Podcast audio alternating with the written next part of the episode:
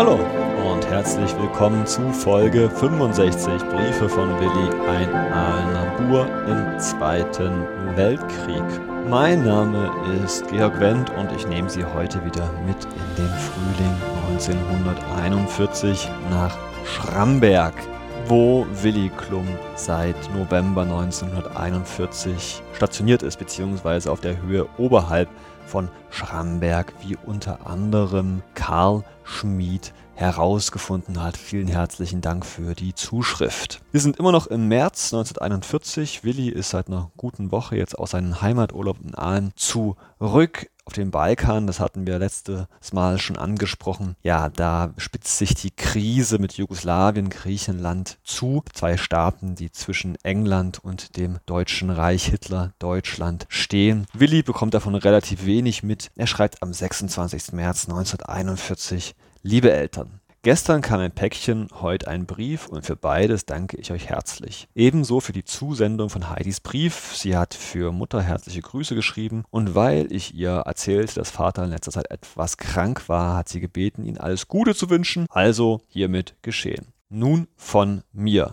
Dienstlich ist alles im üblichen Geleise. In den letzten Tagen war wieder alles tief verschneit. Am Montag sah ich den Film Meine Tochter lebt in Wien mit Hans Moser und das Fräulein von Barnhelm. Postsparkonto hat jetzt 350 Reichsmark. Habt ihr über die Leica nichts mehr gehört? Kurzer Cut von mir. Meine Tochter lebt in Wien, ist ein ja, lustiges Verwechslungsspiel mit einer Paraderolle für den österreichischen Schauspieler Hans Moser, eigentlich nicht unbedingt der Rede wert. Vielleicht aber so ein kleiner Fakt über den berühmten Schauspieler Moser in Österreich. Der war nämlich mit einer Jüdin verheiratet und hatte nach nationalsozialistischer Sicht auch eine halbjüdische Tochter, doch rettete seine Popularität seiner Familie das Leben. Die Tochter war wanderte nach Argentinien aus und er durfte tatsächlich noch weiter selbst Filme drehen. Fräulein von Barnhelm ist ein Historiendrama im Siebenjährigen Krieg. Weiter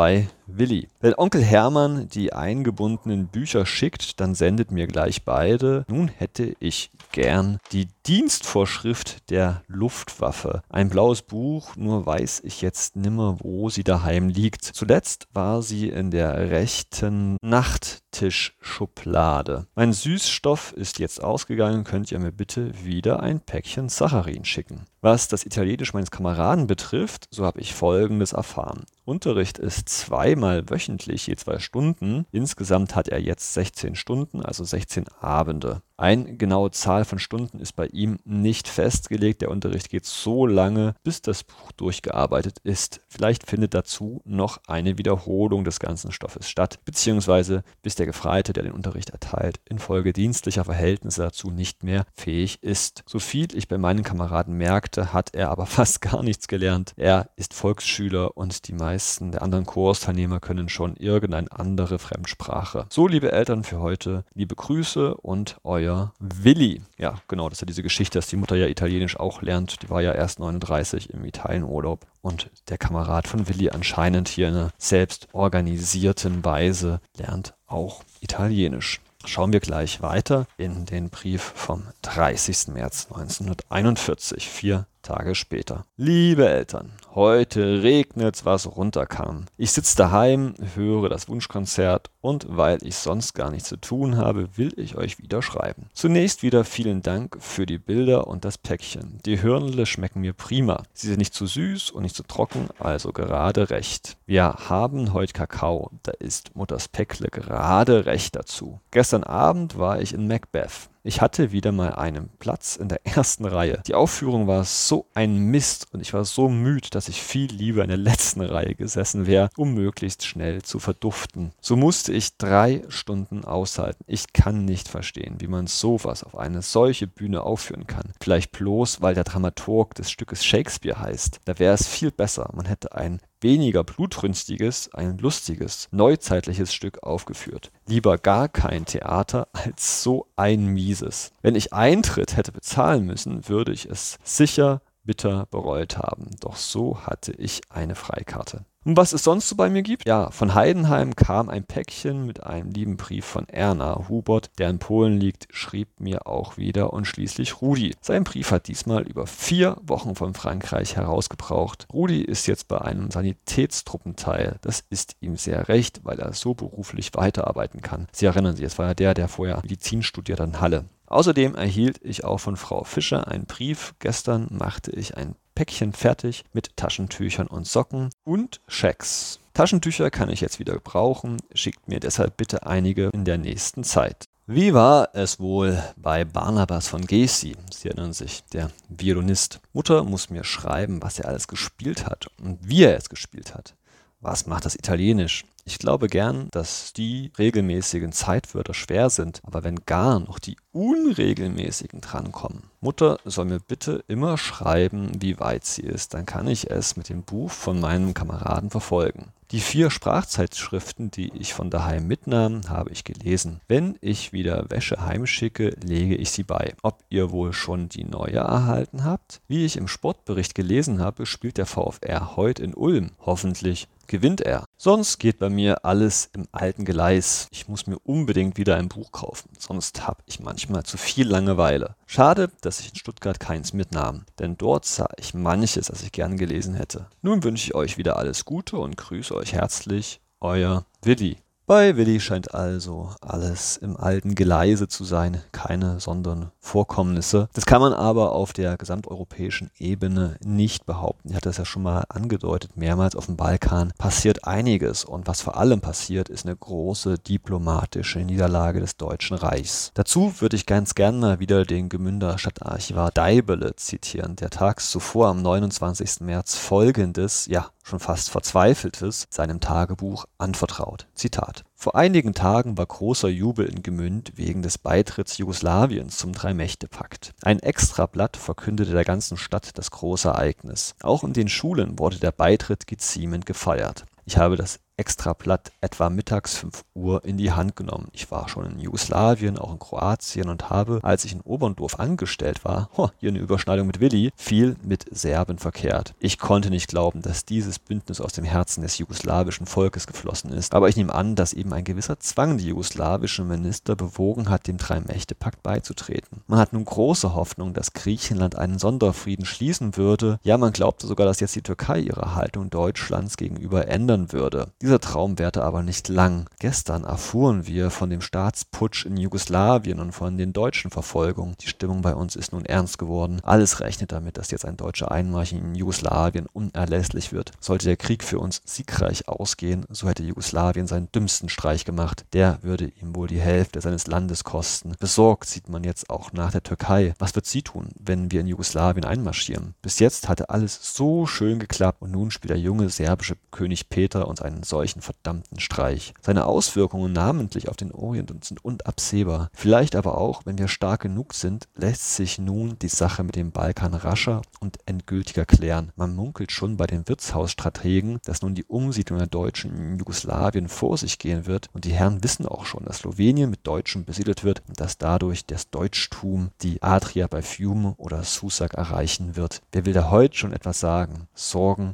hat uns dieser Schritt Jugoslawien sicherlich gemacht. Dies von Deibele und jetzt noch von mir. Tatsächlich hat diese diplomatische Niederlage, dieser Putsch in Jugoslawien die Planungen Adolf Hitlers komplett durcheinandergewirbelt. Er hatte kein Interesse daran, selbst auf dem Balkan tätig zu werden. Nun aber zwing ihn die außenpolitische Situation dazu, seine Armee gegen Jugoslawien gegen Griechenland marschieren zu lassen und den direkten Konflikt zu suchen. Das ist für die Nazis ein Krieg zur Unzeit, denn er verzögert den Vormarsch, den Angriff auf Russland, um den es Hitler ja vor allem ging. Schauen wir noch in einen letzten Brief von Willi für diese Folge, der auf den 8. April datiert, zwei Tage nachdem die Deutschen Jugoslawien und Griechenland angegriffen hatten. Willi schreibt, liebe Eltern, Ostern steht vor der Tür und drum will ich euch jetzt zu diesem Fest schreiben. Hoffentlich kommt mein Brief noch recht an. Ich wartete in den letzten Tagen immer auf das Päckle, das Mutter am 31. März absandte. Wahrscheinlich hat sich seine Zustellung durch den Postverkehr auf Ostern verzögert. Meine Osterpost habe ich alle erledigt. Ich habe diesmal nicht so viel geschrieben wie an Weihnachten. Trotzdem ist mein Briefpapier ziemlich aufgebraucht. Schickt mir drum bitte 30 bis 40 Bögen Briefpapier, 20 Briefumschläge gewöhnlich und 10 gute Briefumschläge. Seit Sonntag ist mir wieder alle Luft zum Briefschreiben vergangen. Freilich, wir freuen uns auch, wenn es für Deutschland siegreich vorwärts geht, aber dass wir immer daheim sind, das regt uns immer wieder auf. Im Winter, wo nur die Flieger und die Kriegsmarine eingesetzt waren, hätten wir uns ziemlich mit unserer Lage abgefunden. Dass die Stimmung allgemein ganz mies ist, könnt ihr euch denken. Kleiner Cut von mir. Willi bezieht sich natürlich jetzt auf den Beginn des Feldzuges auf den Balkan. Er ist da relativ kurz angebunden, sehr, sehr genervt. In gewohnt ganz anderer Art und Weise äußert sich Deibele in Gemünd. Er schreibt am 6. April über die Kriegsmeldung. Nun meldet sich Goebbels und verließ die Erklärung der Reichsregierung. Der Krieg gegen Jugoslawien ist also erklärt und weiter geht der Vormarsch durch Griechenland hindurch. Ich kann meine Bewegung kaum beherrschen. Nun werden wir also wieder Tage erleben voller Aufregung. Die Leute, die ich auf der Straße treffe, sprechen natürlich alle von der Kriegserklärung. Keiner ist aber sonderlich erstaunt. Jeder erwartet, dass es wieder einen Blitzkrieg geben wird wie in Polen und Frankreich. Das Vertrauen zu unserem Heere ist grenzenlos. Ich greife mir an den Kopf über die Jugoslawen, als ich nachher erfuhr, dass man in Jugoslawien Hafen, sogar einen Hafen an der Ägäis versprochen hat. Was wollten denn diese Leute noch? Kann man so verblendet sein? Sie sollen doch jetzt allmählich Hitler kennen. Der geht aufs Ganze. Da gibt es kein Pardon. Und wehe denen, dieser Vertrauen missbraucht haben. Der jugoslawische Staat wird nicht mehr erstehen. Dessen bin ich sicher. Es wird ein Kroatien geben unter deutschem Schutze und ein Serbien, das von uns kontrolliert wird. Das ist alles, was von diesem Staate bleiben wird. Und Ungarn wird seinen Teil wieder einstecken. Arme Betörte. Um zwei Uhr meldet der Heeresbericht schon von Einmärschen in Griechenland Und Jugoslawien. Ja, wer unser Herr kennt, da gibt es kein langes Verhandeln, da wird marschiert. Das wird die Nachwelt wohl am meisten bewundern, diese Schnelligkeit, diese Entschlusskraft, diesen Wagemut und diese ganz große Selbstsicherheit und Siegesgewissheit, die das Heer von heute beherrscht. Es waren wohl Tage des Zagens im letzten Winter, jetzt aber ist alles wieder verflogen. Der Deutsche darf nur nicht ohne Beschäftigung, ohne große Aufgabe sein, da kommt er ins Grübeln und wenn er alles Wenn und Aber überprüft, so mag ihn dann freilich zuweilen das Herz etwas rascher schlagen. Nun aber geht es los, bleibe zurück, was vergangen ist, ist ein Recht, hat jetzt nur noch die Zukunft.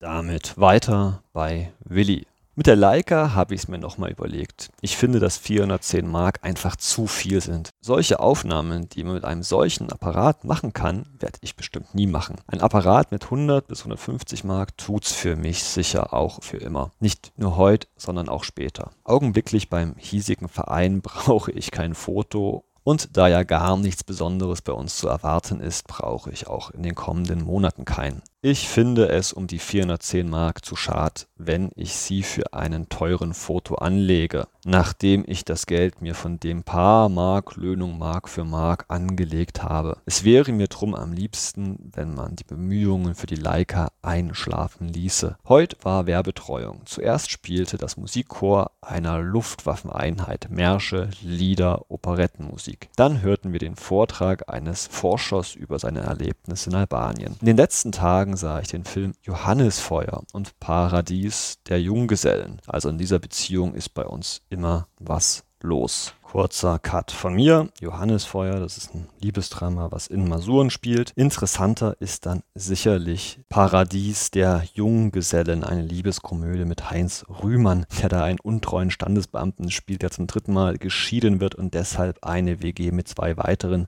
schweren Nötern gründet.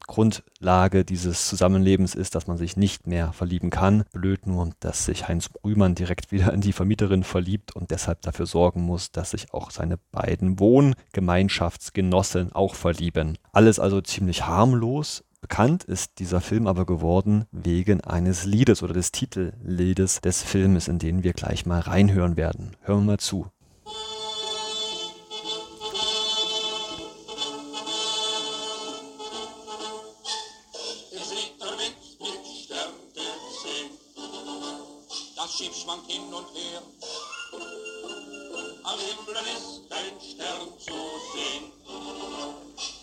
Das wilde Meer. Wo sie ihn an, wo sie ihn an? Dort seid sie der Klamautermann. Doch wenn der letzte Mast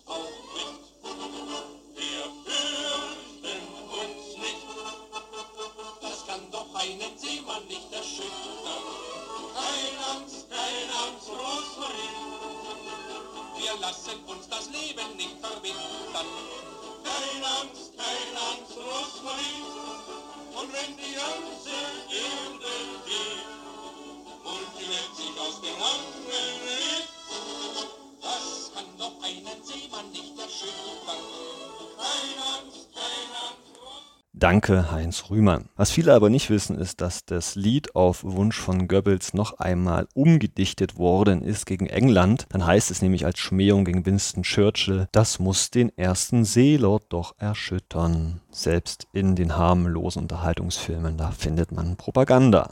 Weiter bei Willi. Meine Fleischmarken habe ich jetzt alle aufgebraucht. Ich fand hier eine Wirtschaft, in der man sehr vorteilhaft isst. Man bekommt dafür seine Marken doppelte Portionen. Das ist natürlich viel wert. Ich habe seither gar nicht gewusst, dass man hier als Soldat Brot ohne Marken bekommt. Seit ich das gehört habe, nehme ich mir jedes Mal, wenn ich in der Stadt bin, einen Laib Brot mit heim. Dass unser Essen zugunsten der verschiedenen Truppen primitiver und weniger wird, ist klar. Schade, dass wir fast nie einen Brotaufstrich haben. Sonst wird man mit dem Hunger oft besser fertig. Habt ihr nun wohl ein paar übrige Fleischmarken, Nährmittel und Brotmarken brauche ich keine. Ich wäre euch natürlich sehr dankbar, wenn ihr mir ein paar Marken beilegen könntet. Vielleicht mal eine gute Möglichkeit, um über Essensmarken und Nahrungsbezugsscheine überhaupt während des Zweiten Weltkriegs zu sprechen. Sie wissen, die wurden ja kurz vor Ausbruch des Zweiten Weltkriegs im Ende August 1939 eingeführt und waren mehr oder weniger nur Berechtigungsscheine, um eben beim nächsten Laden mit Geld bestimmte Waren beziehen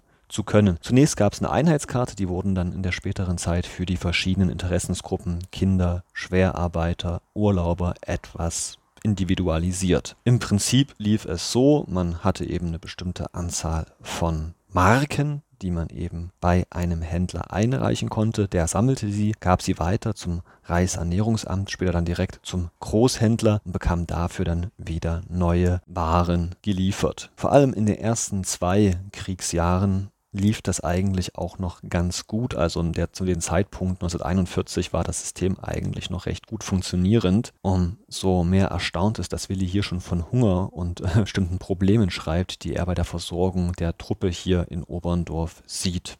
Auch Stadtarchivar Deibele schreibt dazu, die Waren werden langsam teurer. Bei den Hauptnahrungsmitteln spürt man das nicht, aber sonst begegnet man allenthalben einen Aufschlag, sei es in Stiefeln, in Stoffen, in Seife, in Obst, Tabak, Wein und so weiter. Im Stillen schimpfen die Arbeiter mächtig ob dieser Teuerung, da die Löhne nicht erhöht werden dürfen. Man spürt eben doch die Blockade, wenn man das auch alles nicht in der Öffentlichkeit wahrhaben will. Lesen wir weiter bei Willi. Seit gestern ist wieder alles voll von Schnee. Man kann sogar prima Skifahren. Je weiter man in die Stadt hinabkommt, umso weniger Schnee liegt dort. In der Innenstadt ist alles abgetrocknet, sodass es dort frühlingshaft aussieht. So ein närrisches Wetter. Es ist kalt bei uns und zugig. Wir müssen andauernd fest einheizen. Jetzt dürfte das Winterwetter schon aufhören, sonst gibt es ja noch weiße Ostern. Ich wünsche euch nun alles Gute zu dem bevorstehenden Fest. Seid vielmals und recht herzlich gegrüßt von euren Willi. Fassen wir also zusammen. Willi ist mal wieder sehr unzufrieden, dass er schlechte Schillerstücke und